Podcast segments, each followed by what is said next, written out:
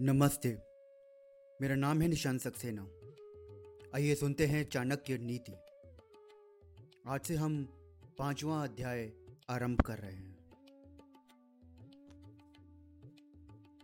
गुरुगुनीर्जिता नाम वर्णा नाम ब्राह्मणो गुरु, पतिरेव गुरु स्त्रीणाम सर्वस्य भाग्यतो गुरु। अर्थात ब्राह्मण क्षत्रिय और वैश्य आदि द्विजों के लिए अग्निहोत्र गुरु के समान आदरणीय है। चारों वर्ण में ब्राह्मण सबसे अधिक श्रेष्ठ और आदरणीय है। स्त्रियों के लिए पति ही गुरु है और घर में आया हुआ अतिथि सभी के आदत सत्कार के योग्य माना गया है। द्विजों का कर्तव्य है कि वे अग्निहोत्र आदि कर्म आदर पूर्वक नित्य करते रहें। अग्निहोत्र से वायुमंडल शुद्ध होता है।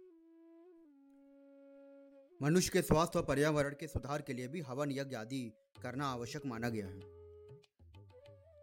ब्राह्मण को पूजनीय इसलिए माना जाता है क्योंकि वे सभी वर्णों को विद्या देते हैं। स्त्रियों के लिए पति ही उसका आदरणीय गुरु होता है, क्योंकि वही उसका भरण पोषण करता है और उसे सन्मार्ग पर ले जाने में सहायता करता है। घर में आए हुए अतिथि का आदर सत्कार सभी लोगों को करना चाहिए, क्योंकि वो बहुत थोड़ी देर के लिए किसी के घर जाता है।